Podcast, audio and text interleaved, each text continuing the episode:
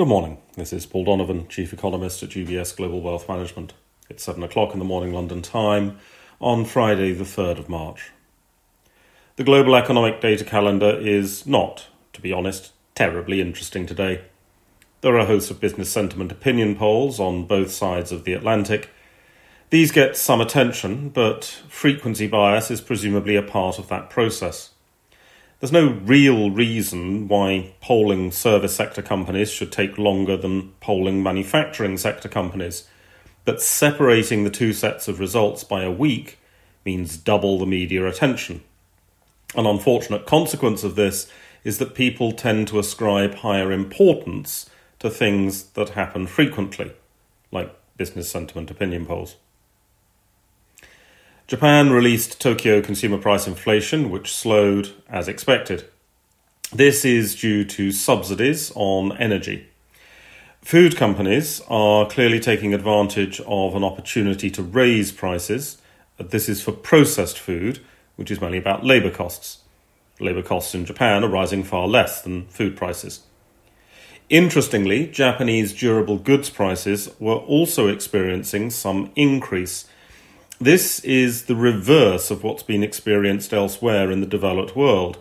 US durable goods prices have plunged into deflation and there's strong disinflation pressures in the UK. This presumably reflects the different timing of Japanese consumer spending over the cycle. There wasn't the same frenzied rush to buy consumer goods in Japan in 2021 and early 2022 as was witnessed elsewhere. In the United States, the political arithmetic is worth paying some attention to at the moment. This week, the Democrats have delayed some judicial confirmations in the Senate because a number of senators are absent due to health and bereavement. The Democrats have a two vote majority ordinarily. This is worth considering for the House as well. The Republicans have a four seat majority in the House, but deaths and resignations mean that typically there will be a number of vacancies as the congressional session progresses. It can take between three and six months to arrange a special election to replace a representative, depending on the state. Here, this is something to bear in mind with the debate about the debt ceiling coming later on this year. There are some central bank speakers on the agenda. The assumption is that the European Central Bank keeps raising on autopilot while the Bank of England is nearing the end of its tightening cycle.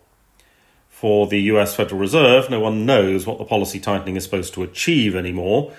Yesterday's data again confirming that this is not labour costs that are driving inflation. But it's unlikely we're going to get any clarity on the Fed's philosophy with the current group of speakers scheduled today. That's all for today. Have a good day.